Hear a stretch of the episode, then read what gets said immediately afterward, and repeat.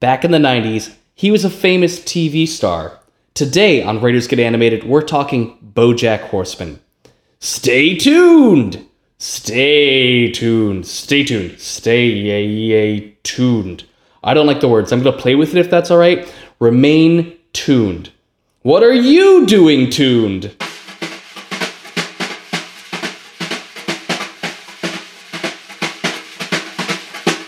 Good day and welcome to Writers Get Animated, a podcast about animation and storytelling. I'm Chris Leva, And I'm Mackenzie Worrell. and today we're talking about Bojack Horseman.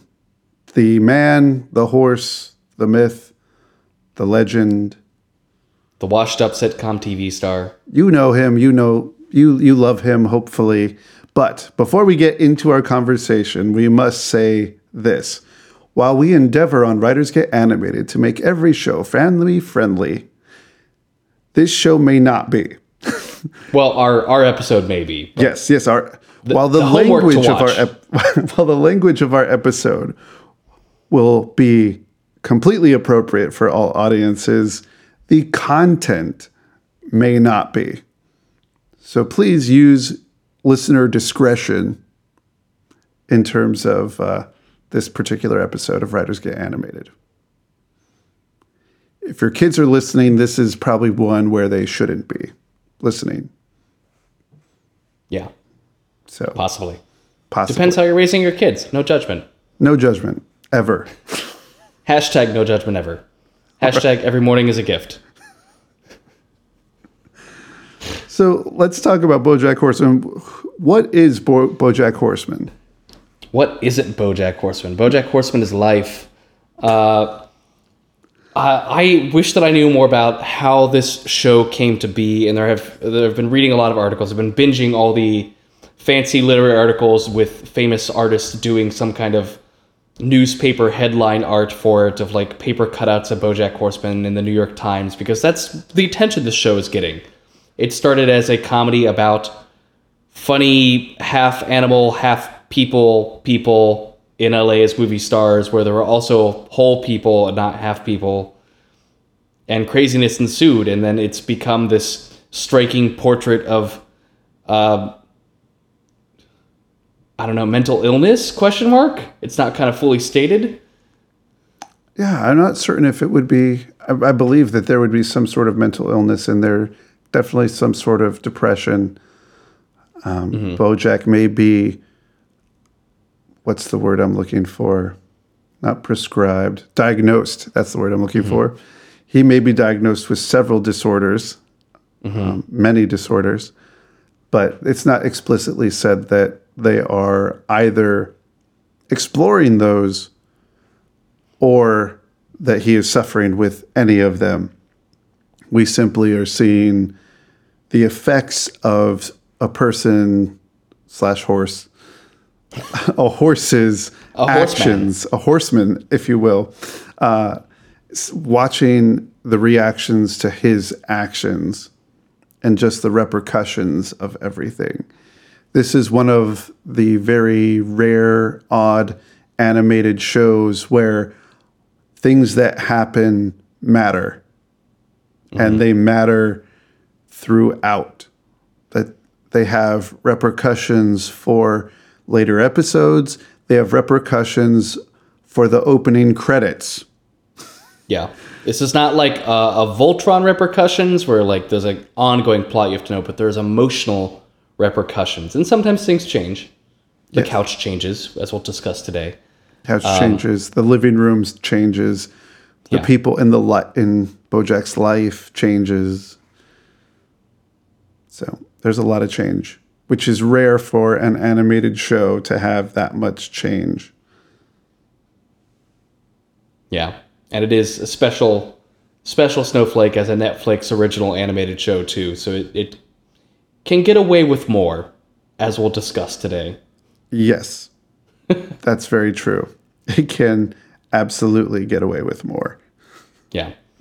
Uh, one of the striking things that has stuck with me in my research for this is uh, the the show creator Raphael Bob Waksberg said in one of the interviews, "I still don't know if we're telling the story of ultimately Bojack's redemption or more of Bojack's bottoming out. So I guess with that quote in mind, we don't really know if this is a comedy or a tragedy. Um, it's certainly you laugh enough, or in Chris's case, you sit there on the couch staring blankly at it, and then your wife asks, "Is it funny?" And you go, "Yeah, it's really funny." I, I, I don't I don't laugh out loud at BoJack, but I I I, I laugh so far internally. I'm just shocked by it. It's shock. Yeah. I have shock laughter. Shockter. Shock. Rap, rap, pew, pew. Yeah. I Yeah. what whatever is happening, it's happening on. It's the kind of humor that happens on multiple levels at a single moment, which mm-hmm. is what makes it so satisfying. But which, because it's operating on all those levels at the same time, my brain is trying to comprehend them on all those levels at the exact same time. So we get stare br- blankly at the TV and say, "This is hilarious." like, computationally my brain is saying this is really funny but physically my body after all that computation doesn't have the energy to let forth an actual laugh it's just this is so funny this is so funny uh, one thing that I do enjoy about the process of the show being made is that it is there's a lot of collaboration in it. The writers obviously drive the plot and the character and all that fun stuff, but they they've talked about how sometimes they don't know all the jokes of the episode until it is available or they're seeing a final version of it because the animators add subtle background jokes.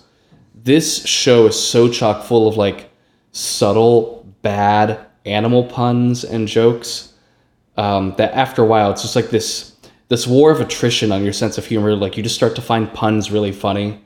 yes Um, an example, something working on a couple levels in one of the episodes we talk about today. Uh, one of the opening jokes in season three, episode four, "Fish Out of Waters." BoJack is having a panic attack on a plane, and there's a stewardess telling him to sit down, sit down, sit down, sit down, and he won't. And you're you're like, "Oh, he's having a panic attack!" Ha ha ha! ha. And then suddenly he gets shocked and collapses. You see behind him, holding a taser, an electric eel. In the world of the show, I'm sure the electric eel could have shocked Bojack himself, but the joke is he did. He used the Use taser. a taser. there was one that I laughed at that was so subtle, so amazingly subtle that um, my wife missed it, and I had to remind. I had to rewind it a little bit, and then she saw it. She's like, "I missed it." I'm like, "Okay, watch closer." but it's in the same episode. It's at the very beginning of the same episode. The fly waiter Oh, serving the soup. serving the soup and accidentally having the very tip of his thumb in the soup. So for a moment, there was a fly in the soup. Oh, I missed the thumb in the soup. My favorite from the first episode is um, at one point they're they're doing a scan of Bojack's head for the movie, and they're scanning his body in case something bad happens to him. They could digitally replace him, and that's you're like, okay, that's happening. And while they're talking about this, one of them, and I took three times to sing this episode for me to get one of them literally puts his hand in Bojack's mouth, and so they're looking a gift horse in the mouth when they're doing the scan. It's so good. it's so smart and just so like it's smart and how dumb it is sometimes. Right. But I think it needs that kind of humor because the emotional weight would collapse on itself. Yeah. I think it would just be so depressing. And I think it works. We can stomach it more because of the fact that they're animals. That mm-hmm. I think if they were humans, there wouldn't be that. It creates distance between us and Bojack and the other characters. So we can still see ourselves at a distance and think of how silly it is to have animals talking and and not be just completely depressed by the fact that they are humans going through these things. Not saying that their struggles aren't valid or human, mm-hmm. but I think the fact that Bojack has a horse head just changes the the way you watch the show. yeah. It's it's the same principle of like why you can have robots get killed and explode at a kid show, but not foot soldiers. And you it's it does create that distance and it's more critical. I guess is what I want to say. the other thing I want to say, and uh, Chris is very excited to hear me try to defend this. I, I'm I'm very excited to hear you defend this. I, if I have not made it clear before, I would stand by BoJack Horseman as a great American novel. Think about it. Hmm. Okay, keep thinking. Yes. All right, yes, but novel. I know, I know, I know, but things change, culture changes. It's a great American something. It's a piece of work that works on a couple levels. um, in kind of doing research for this, I've put together a couple criteria we can talk about as what a great American novel is. Um, in 1868, John William DeForest wrote a long essay describing what the American canon is, mostly to sell copies of his book, which is regarded as not being very good. Um, but John William DeForest is the reason why we regard such old American books as The Scarlet Letter and Moby Dick as classics as well. Um, so he sets out that a great American novel must identify and exhibit language used by Americans, and it must capture the unique American experience. And then uh, there's been a lot of backlash to this idea of like there being one great American novel recently because America is a tapestry, and I stand by that too. Um, so there's lots of criticisms of how you can't have just one, and it's very imperial to think of it as having one book that defines America. Right. Um, however, one of the main critics, Lawrence Buell, sorry, uh, Lawrence Buell, if I'm saying your last name wrong, but I'm guessing there, um, in 2014, in The Dream of the Great American Novel, also talks about how these things have these books are an article of faith as well as if you you cling to your book. Moby dick is the one and only book. That's the one possible book that could be the great american novel and it takes on an almost religious connotation for fans of that work. And i think that's a pretty good well it's a criticism of this idea i think it's also a good defining characteristic of what a great american novel is um, yeah and one of his other criticisms that i think helps put this into clarity, but I wouldn't call it necessarily a fourth article for criteria, is um, that what makes all the previously, air quotes, great American novels regarded as great is that they're specific over general. So Huckleberry Finn is not about the general American experience, it's about that very specific experience that Huckleberry Finn has. Not saying that Huckleberry Finn's experience is the quote American experience that everyone has, but the mm-hmm. fact that it's yeah, it's an American experience, a very very specific one. Yeah, it's very vivid and very specific. So looking through BoJack as the great American novel, uh, we have two episodes that we're going to look at. The first one is season two, episode one, Brand New Couch. And then the second episode is season three, episode four, Fish Out of Water. So the thing that I appreciate about Bojack, and we've talked about the change that happens and repercussions, that it the show is always moving forward towards something new and developing and finding new things I don't want to say new ways for Bojack to fail, but I feel like in some ways we're finding more instances where he can fail. His mm-hmm. pedestal gets higher and higher. Um, we think of Bojack as a has been actor who was really big in the 90s and attained greatness on a great American sitcom, the full house of its time, as it were. horsing around. Horsing around. Familiar. You can get the gist of the show from that. so, um, you know, a, a, horse who adopts three children and raises them. So, three human children. Three hum, human Not children. horse children. That's right. Because that's very important. So they're all just horsing around, and then just how things, his rise to absolute greatness there, immediately sets forth a, a drop he's set up as high as he can go. But now, having fallen, it's him climbing back up to have another pedestal to fall from. Mm-hmm. This time, even higher, constantly higher. The fact that he's able to get there and not give up is a little I don't know if it's inspiring, if I would call it that, but or if it's just from mania forcing him to keep moving forward somehow.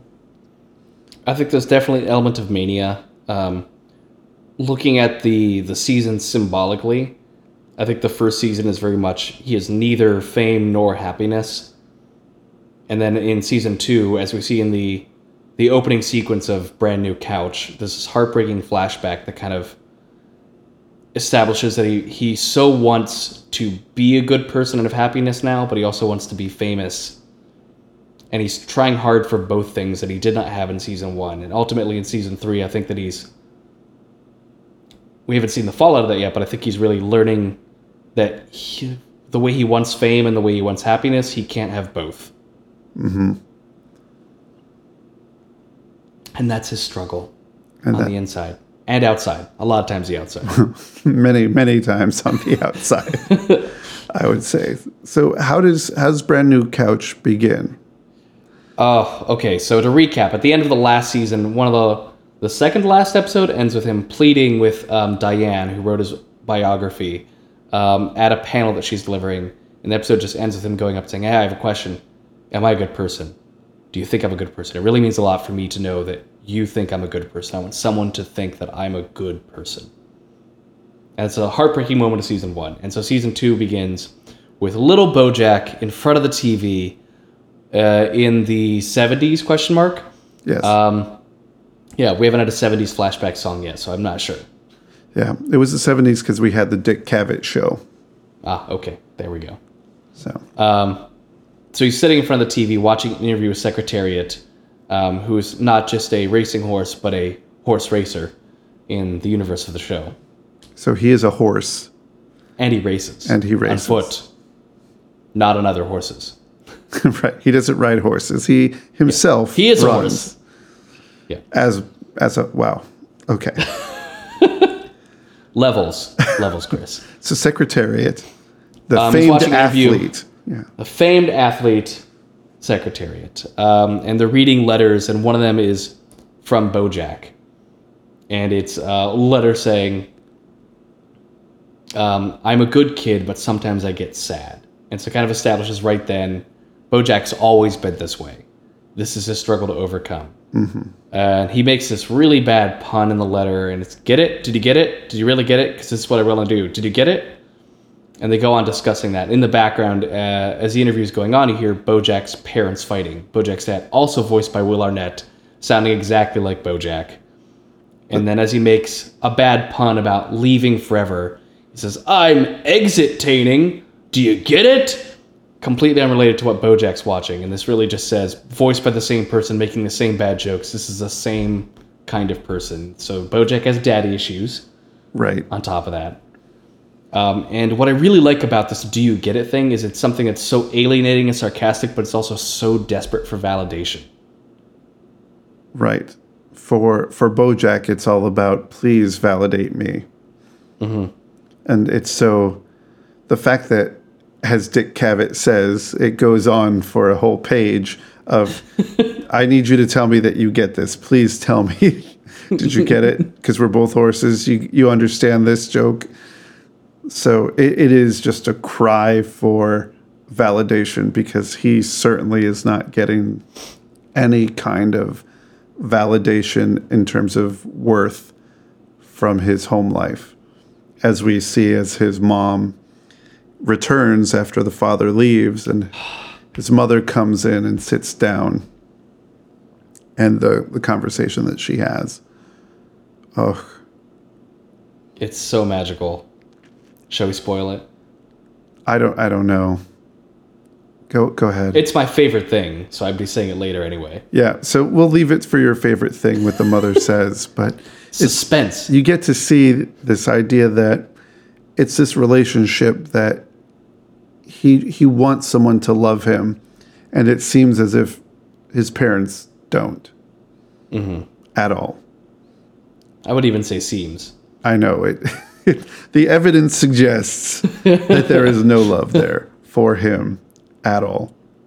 Mm-hmm. And as a parent, that just crushes me because um, we weren't watching it with my son Jack around. so the, Oh, what? Jack wasn't watching this show? no, Jack was not watching this show. So, but I was just thinking about it. Just your language matters, and what you say to somebody, no matter how young they are. Now we're getting deep in this episode about cartoon horses, but what you say matters to people and children, and something that you say really, while might see a throwaway to you, could be something that defines that person and that child for years to come. So it's just amazing. And then it happens. Flash forward to present day Bojack Horseman Yes. as he's about to start his first day on his new gig as playing Secretariat in the movie biopic about Secretariat. because of and he's- course he is. Because, of course, of course, he is. Do you get it? Do you get it? Please tell me you got it because he's a I horse. I got it. I got it. Okay. I totally got it. I didn't like it, but I got it. You're picking up what I'm putting down and throwing it in the trash. yes, I'm I'm I'm currently smelling what the Mac is cooking. Is it spoiled? No. What the Mac is cooking? I'm Mac. Okay. Because I was trying to say the Rock, but I went for half of your name. So Mac the Rock. Do you get it? Because I was saying What is the Rock cooking? that's a saying when he was a when the Rock Dwayne the Rock Johnson was a was a wrestler. He would say, "Do you smell what the Rock is cooking?" I know so little about the Rock's pre-Scorpion King life. Consider yourself enlightened, Boom. enriched. Moving on. Uh, yeah. So we start with BoJack, about on the verge of fame again. Really excited to be pursuing a goal, working towards this, and he he's listening to this wonderful audiobook that I would love to have George Takei actually narrate and sell as this ridiculous audiobook about how to achieve happiness. The sofa's a metaphor. Everything is a metaphor. You are a metaphor. All in a lovely George Takei voice. Yeah. Oh, And- but everything is a metaphor and everything is an acronym. because of course you have to have acronyms to have these motivational capsules that you can swallow down really fast and I have to work on my B and A. my BNA, my brand new attitude. An attitude stands for. But we never find out what attitude stands for. the fact that it does stand for something because of course it has to. Yeah, it's an acronym of an acronym. So Um, but the episode is called "Brand New Couch," which I think the brilliant the brilliant joke here is, um, of course, Todd is BoJack's roommate who sleeps on his couch, and he comes in like, "Why did I wake up in the alley?" He says, "I'm listening to this new motivational tape, and it said uh, to let go of my life sofa, or was it life so far?" And it is like a visual cue as well because, as we've talked about before, things in the opening credits change, including the sofa when he gets a new sofa. So he is letting go of his life sofa and his life so far because it changes the context of the show permanently. right. Life sofa. life sofa. but it also changes Todd's life because the new couch feels different to sleep on. So he's just going to sleep in the car to try to find something familiar. So Todd has his own life journey as much as Todd has a life journey. Oh, Todd. This episode is not about Todd, but I could talk about Todd for a while too. Right. I, th- I think we have enough to t- discuss about Bojack and Yeah. what he's trying to accomplish. So anytime you can tell that now the stakes are high for him because he's trying new things. And this I would say is a little bit of a activity of a mania of trying so hard to start exercising. So he tries to change everything in his life, change the his home environment. He starts exercising or thinking about exercising, trying he gets new running clothes, getting ready to run, listening to the book on I guess it's not tape, but he's he's listening to the audiobook uh, and he's just trying to go everywhere with this attitude of I can do this, becoming uh, usually his adversarial relationship with Mr. Peanut Butter, the Labrador, the Golden Labrador, uh, who I think I have to say one quick thing about Mr. Peanut Butter. I hated Mr. Peanut Butter in the first season. I felt like halfway through, suddenly I started understanding what Mr. Peanut Butter was there for, what his purpose mm-hmm. was. And now I cannot live without Mr. Peanut Butter. Mr. Peanut Butter is everything Bojack could have been if he just chose to be happy. Right. Well, that's that's. I shouldn't say that because Bojack clearly has mental issues, so he can't choose to be happy. You're right. If he were able to be happy. If Bojack was able to be happy, he could be himself Mr. Peanut Butter. Which just the name is just so ridiculous anyway, Mr. Peanut Butter. I just have to say that. Uh, in a good way. In a good way. So. Uh, so tell me about Brand New Couch. What do you love in this episode?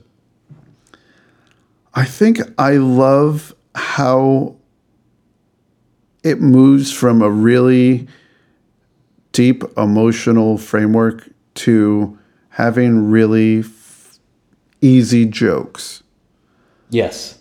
And the fact that we see we're we're jumping back and forth. The structure of it is really interesting that we're able to jump back and see some really main points, some main interactions that he has with his mother building towards what we're about to get and his eventual you know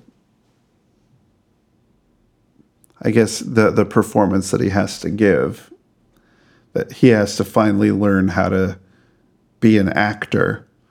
So going through this whole thing, but also having jokes like, Yes, hello, my friend Bojack. Here it is in the year 1988. You know, just jokes like that. When we are still friends. where it, it's just a it's an easy, fast joke calling attention to the fact that they're doing a flashback and they do a tap dance number to emphasize this, and they yell at the tap dancers upstairs. like, look at us, we're cute. Cut that tap dancing out.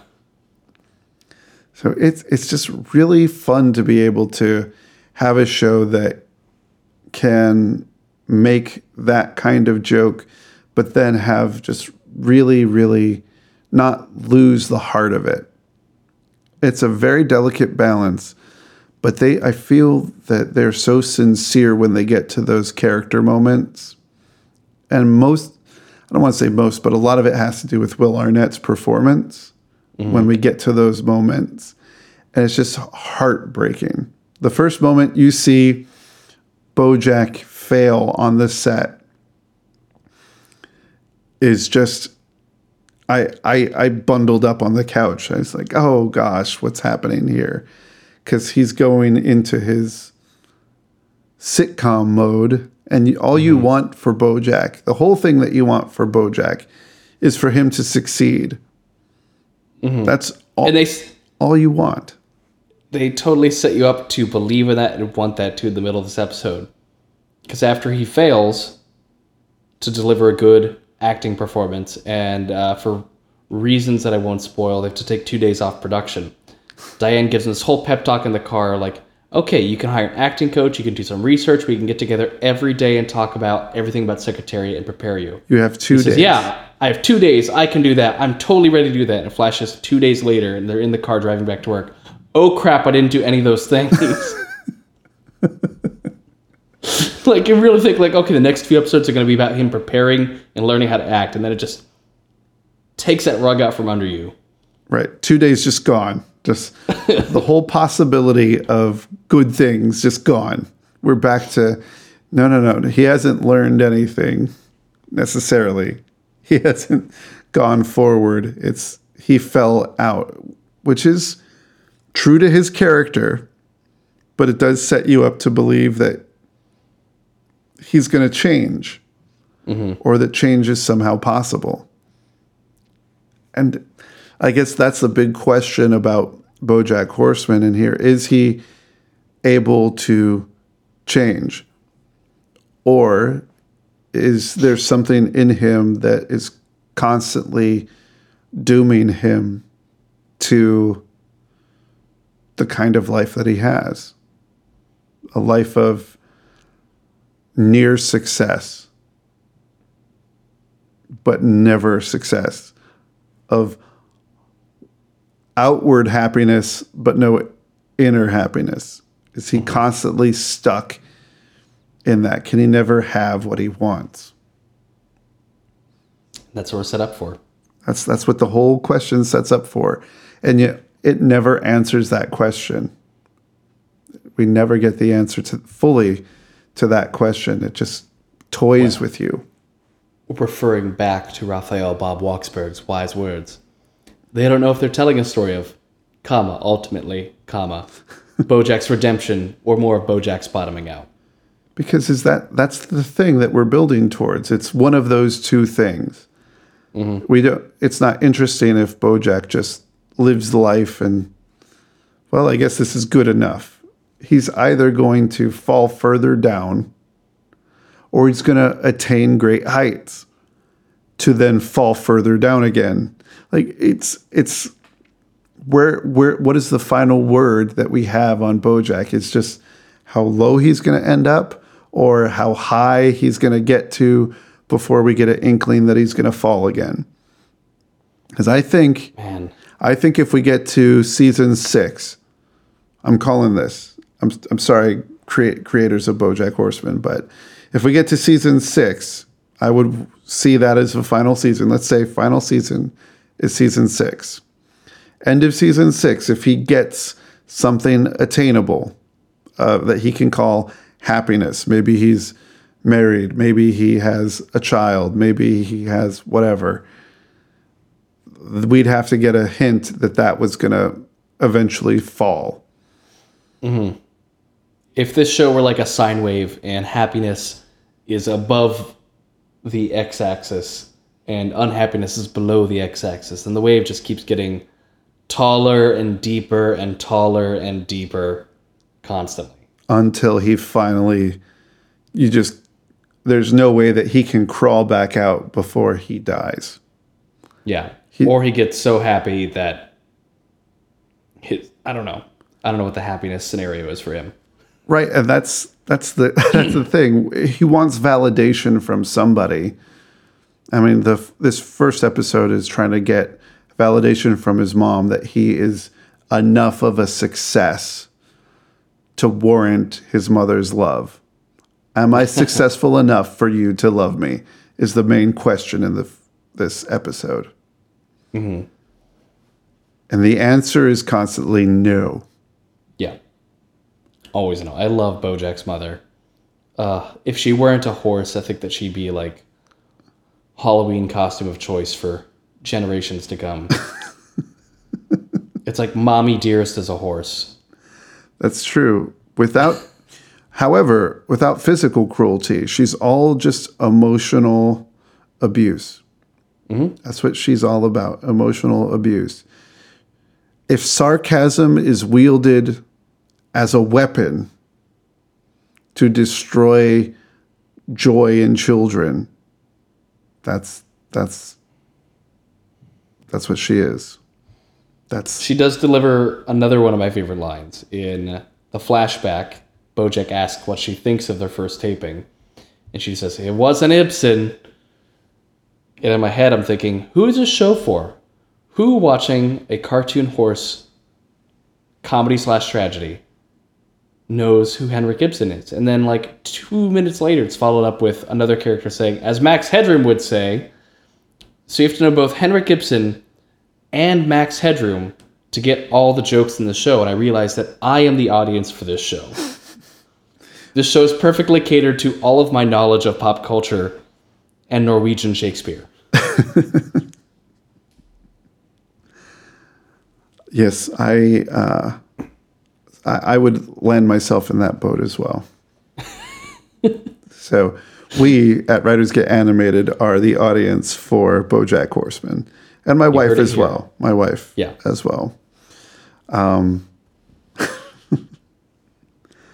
good old uh, Wendy Malick, who does the voice of the mother, who was also Pacha's wife in The Emperor's New Groove. Oh, that's yeah.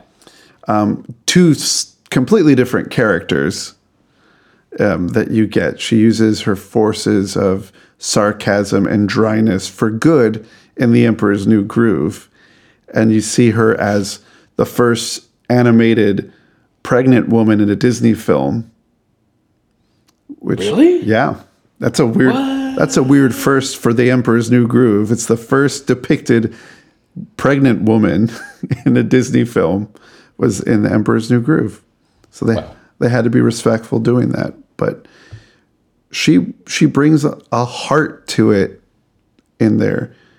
And apparently was to she went to Ohio Wesleyan. Oh, fun fact. Fun fact. Maybe we can get her on the show.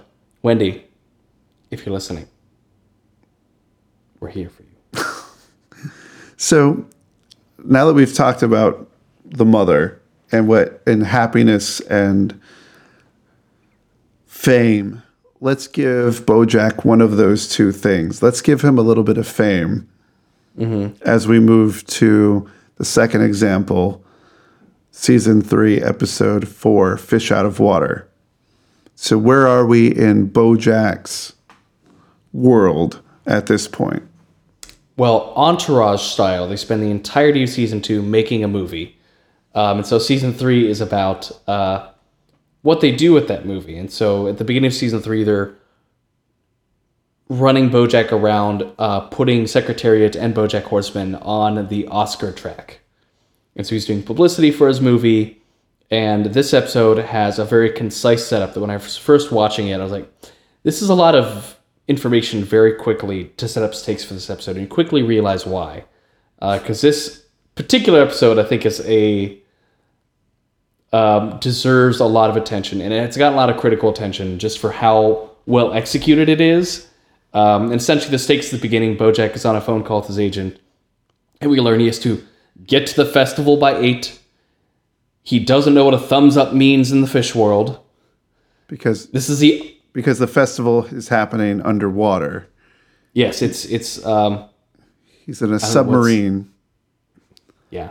to go to the Pacific Ocean Film Festival, Yeah. Puff. POF. Puff. So And it's the only festival he can go to for a number of jokes that they list off now about other film festivals. um, and also, Kelsey, the director, the first director secretary who got fired, will be there. And picking episodes for this episode of the podcast, Chris and I did not intend for us to have the beginning and emotional resolution of the Kelsey arc, but hey, here we are. so we have these criteria festival by eight, doesn't know what a thumbs up is. It's the only festival he can go to, so stakes are high, and Kelsey will be there. And as soon as he gets underwater, you realize Bojack can't talk to other people because he's wearing his um, underwater helmet, and he can't understand what other people are saying either. So it's a dialogue-free episode after the beginning setup. which is pretty remarkable because it mostly gets its, gets by with physical comedy and underwater comedy like oh i'm trying to drink some alcohol but the alcohol floats away in the water and he can't get to it. And then oh i'm trying to eat these chips but now the chips are floating around in the water. I can't he can't talk. And you sound the whole thing sounds like you're underwater because everything's muted so even the sound effects that are happening the voices things exploding things going through cars going by just sounds muffled. But also set to a wonderful new age soundtrack. oh the score is brilliant in this episode. Like like i could listen to that score. That that score was i i feel like saying rockin but it wasn't rockin but it, i was i was really It's uh, grooving. yeah it was grooving to it i i enjoyed that uh, that score it was a good time and they they match it visually. So it starts off like very Bojacky, and then well we'll get to like why things happen. But it, there's a wonderful sequence of he slides down to like a trench in the ocean, and there's this cool like light up sea anemone sequence set to the music as he's chasing like this little baby seahorse he's been taking care of. And then they wind up in a, a, a saltwater taffy factory in the ocean. And this it's like a video game sequence, but also this trippy music video. It's it's if Pink Floyd did an animated version of The Wall with an animated horse, it might be this episode. That's a that's a bold statement. I'm not defending that one in this episode. Just that BoJack Horseman is a great American album. Right. Let's let's answer one massive question at a time. so, what what tell us about the underwater world? This underwater world that he goes to is essentially It's basically Japan. right. There's weird commercials. Um, they do some cool shots of like uh, a low angle of Bojack's face as he looks around this crazy city with these weird ads and like the the language is it, it is English. It's an English alphabet, but there's some strange symbols added to some of the letters and they're more blocky to make it look a little bit more alien. And if you want to talk about good writing, this is one of my favorite writing tricks that I've ever seen in this episode, where they spout off. He's watching TV and there's a couple crazy commercials in BoJack style. Um, so he turns on the TV and there's one crazy commercial for something, a second crazy commercial for something, and then a third crazy commercial starring Mr. Peanut Butter against some kind of like alien baby seahorses trying to get seahorse milk and because it is. But you pay attention more to the third ad because it's already got a character you know, Mr. Peanut Butter in it. Right. It's like, oh, Mr. Peanut And- Butter. It's like, what is this going on? So you're really, really watching it. And the content of that commercial is what becomes important later in the episode. Thank goodness. Yeah. So, Writing 101, watch those 30 seconds of this episode. That's how you set something up without anybody guessing what you're setting up. Unless they also listen to Writers Get Animated. Before watching their shows that they watch. Hmm. I feel like checking this out. Let me listen to this podcast before I get to it. Tell me what to think before I watch it, please. Oh, yes. So, um, yeah, I, I that Mr. Peanut Butter commercial was it felt a lot like the uh, what what is it the Mr. Sparkle commercial from Oh. The Simpsons, where Well, this is, yeah. so they're very much influenced by the same um, Japanese commercial absurdity, craziness of here's this crazy product and we're going to just show random images and crazy reaction shots of people and that's going to be what the epi- that's going to be what this commercial is all about so it, it harkens back to a great tradition of cartoons mocking Japanese commercials on one thing. And then, as you were saying, we learn about seahorse milk because what what happens to BoJack? Uh, Long story short, Bojack Horseman is left in the middle of nowhere after helping a seahorse dad deliver his new babies. Because that's a to count thing. them. You ha- yes, male seahorses give birth, air quotes. Um, and I had to count them as they were coming out of the male seahorse this time, and that's that's the reason you maybe shouldn't watch this episode with um, your kids. and so you see very quickly six baby seahorses ejected from this male seahorse. Ejected? That's the word you're going to use. They go flying at Bojack. They hit him in the face. Is there a better word for that? I'm pretty sure they're ejected. They were projectile birthed. I don't know. Projectile birth. That sounds even worse. That's it. Yeah. Okay, we'll go back to ejected. So they're ejected out of this daddy seahorse. And you quickly see six baby seahorses come out and whap Bojack in the face, and he kind of like, okay. And the dad seahorse gets off the bus with um, his kids and walks away, and you realize he has five kids. Well, you don't realize it the first time watching this episode, but essentially Bojack gets kicked off the bus, and a while later, and he realizes one of the baby seahorses is still there with him. So he goes on this quest to, after realizing he can't leave the seahorse alone because literally the seahorse won't leave him alone. Right. He tries to be a bad person first. He does. True to character. Um, he decides he has to get this baby seahorse back to its parent or just a place to take it back to. Or take care of it. Do something with the baby seahorse. So the whole episode is about Bojack with this baby seahorse instead of and also trying to get back to the festival by eight for his movie premiere. But I feel like he's not actually trying to get to the festival. Subconsciously, maybe not, but those are the stakes that people expect of him. Right. Because he, the reason why he ends up on the bus is because now he's distracted by what he's supposed to be doing by Kelsey and trying to fix that relationship.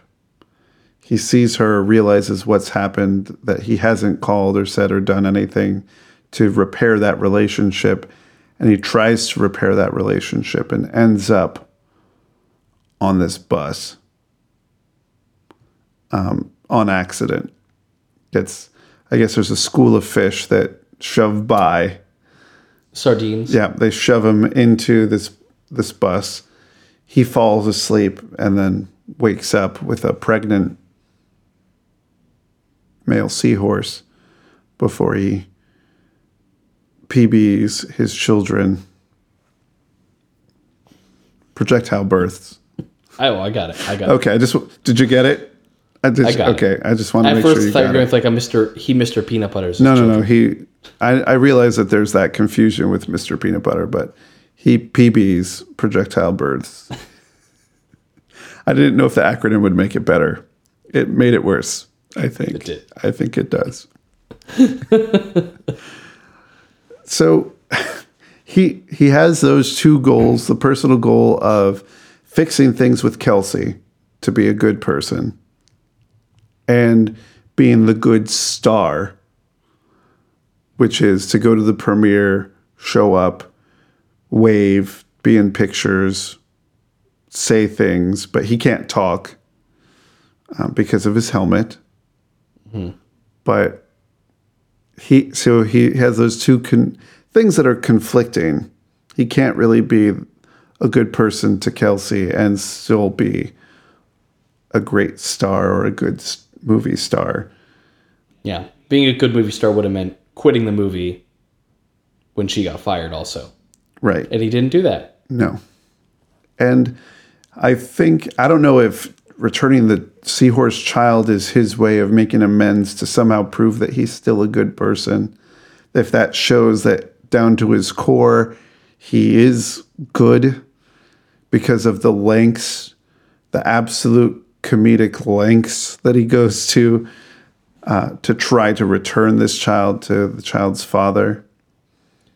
What's it's his kid in another life. It's a very specific choice to make the baby a sea horse and kind of look like him, but not really. And we see like this longing from Bojack to have a family and have kids multiple times. He's a fantasy um, with, um, oh man, um, dear lady.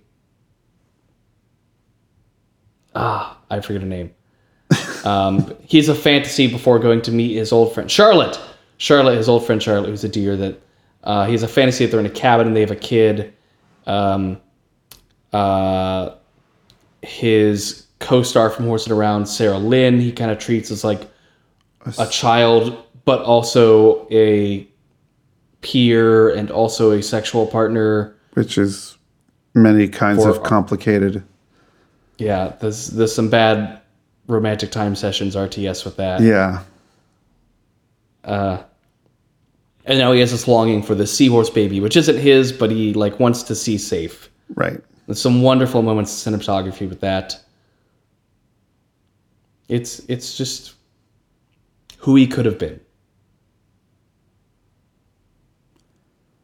And still, there is no real resolution with Kelsey. He does get to deliver the seahorse baby back to the father, um, who just shrugs and takes the baby back. Changes his congrats on your five kids to a six with a little sharpie swipe. And then, Ugh. but the interesting thing is, you know, Bojack waves, and in the end, it doesn't seem like he recognizes which of those kids it actually was that he saved. Mm-hmm. because they're they all look identical and none of them none of them have the requisite oh thank you for saving me like go up and like hug your leg kind of thing that you might get in a different kind of show to show that hey we had a connection and thank you for saving me and taking me back home. We don't get that kind of payoff. We just get the, yeah, the kid's with his family now and doesn't really care about you, which I think is a little more true to life. Kids really don't mm-hmm. care that you've saved their lives on multiple occasions. They just are like, oh, food is happening. Cool. And again, being a father has broken Chris. Yeah. But he won't take money. You know, He just wants to stand there and stare creepily at the family dinner. yeah, he, he doesn't want that kind of reward. He wanted some other kind of validation.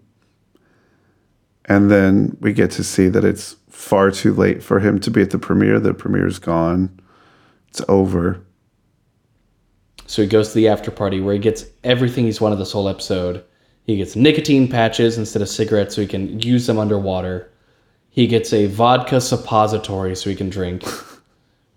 Air quotes And drink. drink. He can get drunk. He can absorb.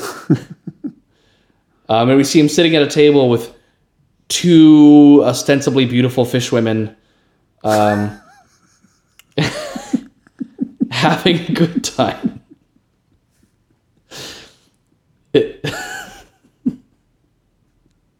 now I've broken Chris. Oh my gosh. So he has everything he wants. He has nicotine, he has a vodka suppository, and he has fish women. And he sees Kelsey leaving and he gives it all up to chase after her. He has everything he wants fame wise. He decides that making amends with Kelsey or trying to is more important. And he ultimately still fails to do that. and I, the whole episode is i think there's there's a great symbolism in the fact that bojack can't communicate he can't communicate mm-hmm. his feelings at all and in the end he had the power to communicate this whole time and i think my favorite thing um, where he re, he the the first bit of dialogue that we get in the episode after the fir- initial setup. We've been without dialogue this whole time, except for fish talk, like woo, woo, like essentially. And then we finally hear somebody say, "Hey, get out of the way! What are you deaf? Get out of the way!" And it's a real shock to your system after about almost 20 minutes of silence. And then we realize that this guy is holding a button on his helmet to be able to speak like a walkie talkie, essentially, out of his helmet. And then Bojack presses his button and just the shock. Oh, you've got to be kidding me. And like before he could finish the line, the episode's over. It's like, oh, you got to be kidding. It's like he could have said this, but ins- he just doesn't know how to communicate. And that's given one way in terms of the multiple ways that he tries to write Kelsey this apology. Mm-hmm. The three different notes that he writes to begin with, like, hey, sorry, I didn't do this. And she's gone before he finds his really lackluster apology. Mm-hmm. And then when he finds We're finally cool, right? yeah, we're cool, right? and then having his final thing where he does say exactly what he means. I'm sorry I didn't call you after and like but even that just gets destroyed through water. Yeah, water not letting you write on things. Yeah. Like it does. Why even have pens down there if you can't write with them? I think it was because he wrote it on the bottle of the seahorse milk thing too. It's like not really paper. It's like that weird plasticky thing. I know. Are these space pens? Because those write underwater. Ooh, maybe it is a space. That's why- I like to believe that if they have a sub a submarine airplane, they have the technology for space pens. I would think so. Because those write in zero gravity and um, because they're pressurized. And that's why I use them for all my writing. This has been a new product endorsement from Chris Leva on Writers Get Animated. Fisher Space Go to Pens. writersgetanimated.tumblr.com to buy your fishy space pen also. I'm not. Oh, goodness. That was awkward product placement. Now, moving on. That wasn't actually an ad, but what was what was your favorite thing? Now we've come to the moment for your favorite thing where we get to talk about the mother's line. If you sped through the episode to find out, be sure to rewind back to like around the 15 minute mark when we started this conversation so you can continue with the rest of the episode. um, as Bojack, young Bojack, is sitting in front of the TV and his dad leaves forever and his mother comes back into the room. She lights up a cigarette, sucks it down, says, Don't sit so close to the TV. It'll make you cruel. Oh, it's just so good. It's like so dark and so funny and so true to character for both of them. It works on so many levels because Bojack gets really close to TV and he becomes a TV sitcom star and becomes a very cruel person. It's a prophecy from his mother. and this is who I would like to be for Halloween. Well, let's we have before we get to homework time for next time. We do have a small piece of unfinished business. Did you have anything else you needed to say? No, I was just going to say we, we hold Chris accountable on this podcast. Yeah, we do. I misspoke on our episode where we were discussing Beauty and the Beast. I said that there were 14 Disney princesses. I was wrong. There are 11. there are 11. Um, and I would also like to personally apologize to Merida from Brave because she is one of the 11. So the 11 Disney princesses are Belle, Rapunzel, Ariel, Tiana, Snow White, Cinderella, Aurora, Merida, Pocahontas, Jasmine, and Mulan. 11, not 14 Pocahontas, interesting. and including Merida. So I humbly apologize, Merida, and to the Disney Princess Enclave. I don't know what to call them, but like just to the Disney princesses and to Disney fans around the world who listen to our podcast who may have thought that we lost a little bit of credibility. So if you thought before there were 14 and that Merida wasn't one of them, who were the other four you thought were princesses? I don't know. I was probably including Miss Bianca from Rescuers or something. I don't know what I was thinking.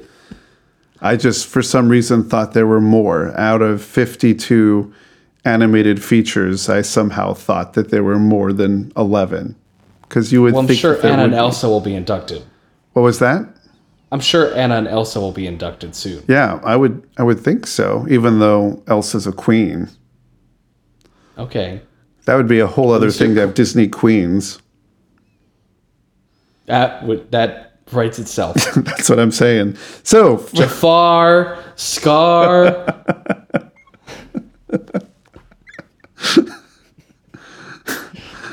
Okay, let's let's get to homework time while we can.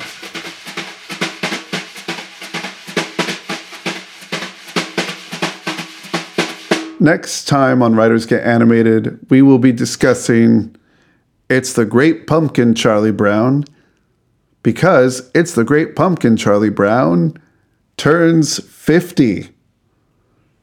50 years of Charlie Brown waiting. Halloween fun. Is it fun if you're waiting for the Great Pumpkin for 50 years? I don't know. Let's ask uh, Samuel Beckett. It's like I was gonna say, it's like a waiting for Godot of Charlie Brown. Same brain. It's it's waiting for Godot, Charlie Brown. oh goodness. Well, as always, we will have to say thank you to our engineer Nigel Coutinho and to Jacob Reed for our theme music. You can find us on the web, writersgetanimated.tumblr.com for fishy space pens and show notes with links to everything we talked about today.